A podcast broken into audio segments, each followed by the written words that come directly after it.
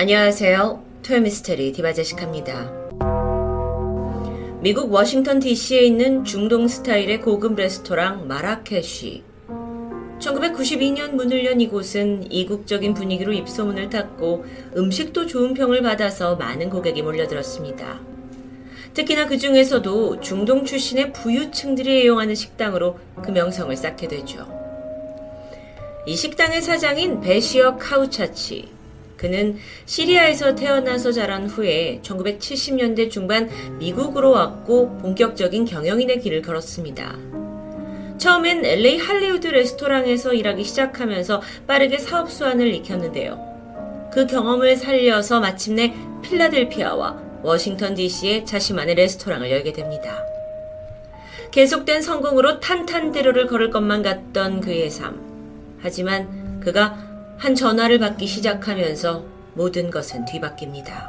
워싱턴 DC에 마라케시를 오픈한 지 얼마 되지 않은 1982년. 전화 한 통이 걸려옵니다. 받았더니 수화기 너머로 아무 말 없이 그저 숨소리만 들렸는데요. 베시어가 막 전화를 끊으려는 찰나 작은 목소리가 속삭였습니다. 당신은 죽을 거야. 목소리를 들어보니 겨우 10살 정도 되는 어린 남자아이의 음성입니다. 어딘가 꺼림직했지만 그저 애들의 장난이라고 넘겼죠. 하지만 그날 이후 이 레스토랑에는 계속해서 정체를 알 수 없는 협박 전화가 걸려옵니다. 심지어 하루에 15통에서 20통씩 전화가 걸려왔죠. 목소리는 하나같이 그 어린 남자아이였습니다. 끊임없는 전화 테러 속에서 급기야 협박범에게 프랑스어로 어린아이라는 뜻의 랑팡이라는 별명을 붙여줬을 정도인데요. 사실 이 레스토랑은 영업 중인 곳이기 때문에 걸려오는 전화를 무시하는 건 불가능합니다. 간혹 전화를 받지 못할 때가 있었고, 그럴 땐 자동 응답기로 넘어가는데, 그럴 때마다 기계엔 협박 멘트나 기괴한 웃음소리가 담겨져 있었죠. 그런데 랑팡의 위협은 단순한 장난에 그치지 않았습니다. 그는 사장인 베시어뿐만 아니라 그의 가족과 친구들 이름까지 줄줄 꿰고 있었고 또 가게에 폭탄을 설치했다고 겁을 주기도 했죠. 종종 전화기 너머로 기관총이 발사되는 소리와 사람들의 비명소리마저 들렸습니다. 상황이 이렇다 보니 사장 베시어는 일상생활이 불가능할 정도의 공포를 느끼기 시작하는데요. 근데 그게 단순한 전화 협박 때문만이 아닌 사실 그에겐 누구에게도 말하지 못한 끔찍한 트라우마가 있었기 때문입니다. 때는 시간을 거슬러 베시아가 레바논에 살던 1974년 7월의 어느 날, 그는 수도 베이루트에 있는 한 고급 호텔로 아내를 픽업하러 가던 길이었습니다. 아내 게일은 꽤 오랫동안 밤무대 가수로 일하고 있었는데, 픽업을 하려고 호텔에 다다른 순간 낯선 차량 한 대가 다짜고짜 가로막더니 배시어를 체격이 건장한 남자들이 차에서 꺼내서 바로 납치해가 버리죠. 시내 한복판에서 벌어진 명백한 납치극이었습니다. 잠시 후에 배시어가 정신을 차렸을 땐 지하실에 감금된 상태였습니다. 납치범들은 무슨 이유에서인지 그가 미국에서 파견된 CIA 스파이원이라면서 단단히 오해를 하는 듯 한데요. 베시어는 미국 시민권을 취득한 상태였긴 했지만 결코 스파이는 아니었습니다. 이후 납치범들은 너가 도대체 무슨 목적으로 레바논에 왔냐면서 모진 고문을 감행했죠. 베시어가 억울함을 호소했지만 그의 말을 믿어주지 않았습니다. 그렇게 잠도 재우지 않은 채 겨우 목만 축일 물만 주면서 두시간 간격으로 고문이 이어졌죠. 이때 메시어는 마치 환청처럼 옆방에서는 아내와 아들이 고문을 당한 듯한 비명소리마저 들었습니다. 이런 정신적, 육체적 고통에 시달리던 그는 플라스틱 조각으로 손목을 그어서 자살 기도를 하기도 하죠. 납치범들이 응급 상황에 병원으로 옮기게 되는데 천만 다행으로 그 틈을 이용해서 베시어는 극적으로 탈출에 성공합니다. 평생 잊지 못할 납치 사건. 두 달 후에 그는 아내 게일과 이혼을 했고요. 즉시 미국으로 이주를 했습니다. 그리고 LA 레스토랑 매니저로 새로운 삶을 시작하면서 지금까지 오게 된 거였죠. 베시어의 생각에 지금 이 마라케시 레스토랑으로 전화를 하는 협박법은 어쩌면 8년 전 레바논에서 있었던 납치 사건과 관련이 있을 확률이 높다고 봤습니다. 하지만 이 모든 건 심증에 불과했고요. 마땅한 해결 방법을 찾지 못한 채 그는 계속해서 이 전화에 시달려왔죠. 그렇다면 이 전화는 과연 얼마나 지속되었을까요? 무려 10년입니다. 10년. 특히 그 중에 4년이라는 동안에는 7천 통이 넘는 전화가 집중적으로 쏟아지기도 했고요. 정말 미치고 팔짝 뛸 노릇입니다. 물론 그동안 배시어가 아무것도 하지 않은 건 아니었어요. 전화가 이어지던 1986년 5월, 배시어 차량 본네트에서 갑자기 연기가 피어올랐죠. 카센터에 가보니 누군가 의도적으로 와이어를 끊어놓은 것 같다는 진단을 받게 됩니다. 즉, 배시어를 위험에 빠뜨리려는 누군가가 분명 존재한다는 겁니다. 이건 전화 이상의 협박이죠. 참다 못한 그는 FBI에 이 사실을 알렸고 수사를 의뢰하게 되는데요. FBI는 전화에 도청 장치를 설치했고요. 걸려오는 위치를 추적하기 시작합니다. 그리고 그 결과 이상하게도 전화는 한 곳이 아니라 워싱턴 DC 여러 지하철역 근처에 있는 공중전화에서 걸려온 게 확인됩니다. 또한 기록된 장소와 시간을 봐서는 한 사람의 단독 범행이 아니라 여러 명이 조직적으로 움직였다는 결론에 도달하게 되는데요. 문제는 FBI조차 그들이 누구인지를 밝혀내는 데는 실패했다는 겁니다. 배시어는 결국 계속되는 스트레스를 견디지 못하고 정신병원에 입원하는 지경이 되었습니다. 그가 이 병원에 있는 동안에도 전화는 계속되었죠. 당시 베시어를 대신해서 레스토랑 매니저였던 러쉬가 가게를 돌보고 있었는데 러쉬 또한 테러에 시달렸습니다. 그런데 이 협박범 랑팡은 매니저의 스케줄은 물론이고 그의 가족과 지인들 이름까지 전부 꿰뚫고 있는 정말 너무도 소름 끼치는 상황입니다. 그러던 중 결정적으로 러쉬의 아들 리처드가 정체를 알 수 없는 두 명의 남자에게 심하게 폭행당하는 사건마저 발생하죠. 랑팡은 전화를 걸어서 네 아들 리처드를 폭행한 게 나와 내 동료들이 맞다고까지 시인합니다. 이뿐만이 아니었어요. 러쉬의 집 앞에 나는 리차드를 죽일 거다 라는 글을 페인트로 남기기까지 합니다. 이렇게 10년간 이어진 도를 넘은 전화 협박. 배시어뿐만이 아니라 레스토랑 직원과 그의 가족들까지 정말 심각한 상황이었습니다.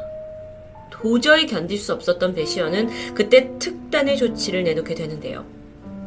이 사건을 아예 대대적으로 알리겠다는 결심이었습니다. 테러를 당한 지 10년 만인 1993년, 그는 미국의 방송사에 이 사연을 제보했고 믿기 힘든 스토리가 미 전역에 퍼지게 되죠. 사람들은 저마다 랑팡의 배우를 추측했습니다. 많은 이들이 과거 그 레바논 납치 사건의 배후와 랑팡의 배우가 동일하다고 믿었죠. 거기엔 그럴 만한 이유가 있었는데요. 베시어가 과거 레바논에서 납치를 당했을 때 호텔에 있던 아내를 픽업하러 가는 길이었다는 거 기억하시죠? 베시어의 전 부인이 일하던 그 호텔은 사실 평범한 곳이 아니었습니다. 그곳엔 상당수의 정치인들, 외교관들 그리고 무기거래상과 로비스트들까지 드나들면서 어쩌면 레바논을 뒤흔들 만한 은밀한 거래가 진행되던 곳으로 익히 유명합니다. 여기에 전 부인이었던 게일은 종종 무기상들이 주최하는 파티에 남편인 베시어와 함께 참석하기도 했죠. 이후 실제로 밝혀진 바에 따르면 베시어를 스파이로 오해하고 납치한 이들은 팔레스타인 해방군이었다고 합니다.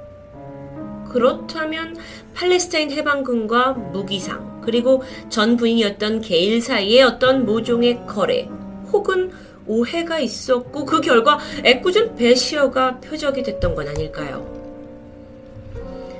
한편 랑팡 전화 테러 사건을 조사하던 한 기자는 그럴듯한 가설을 추가합니다. 레바논 납치 사건에 가담했던 가해자 중 한 명이 워싱턴에서 활동을 하게 됐는데 그러던 중 배시어의 가게를 우연히 알게 되었다는 추측이었죠.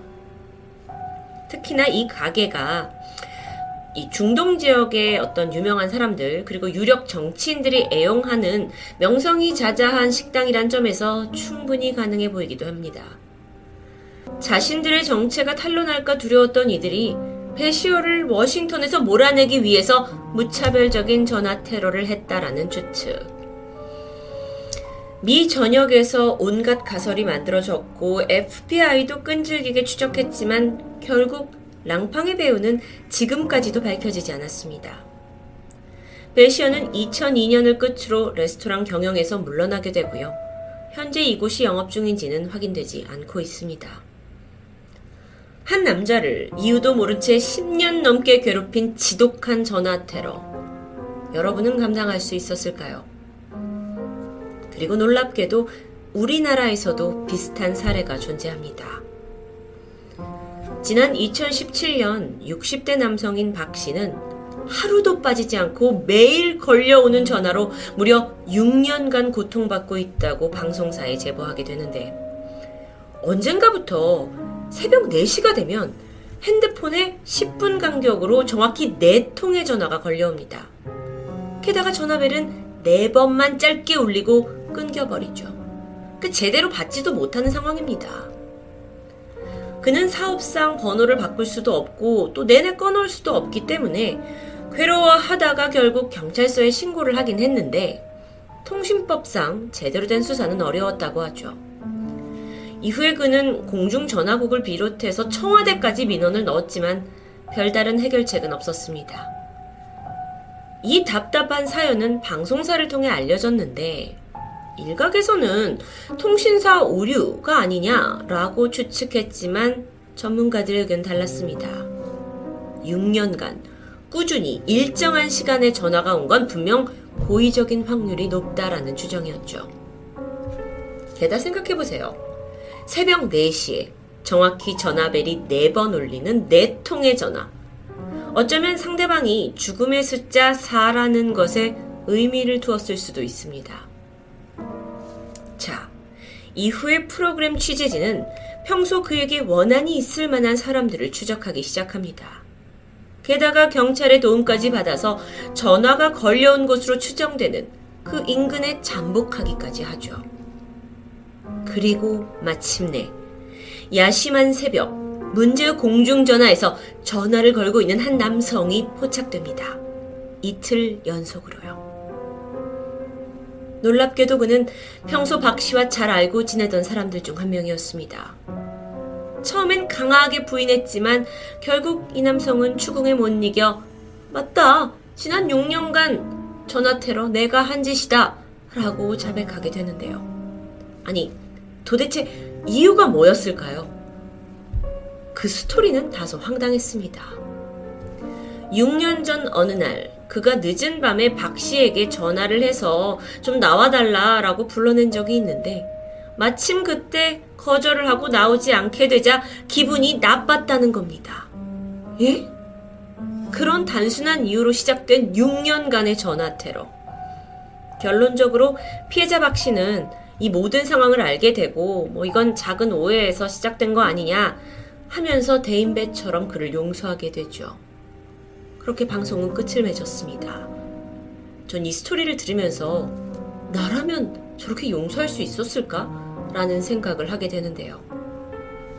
그런데 여러분, 이런 전화 테러는 단순히 웃어넘길 만한 이야기가 아닙니다.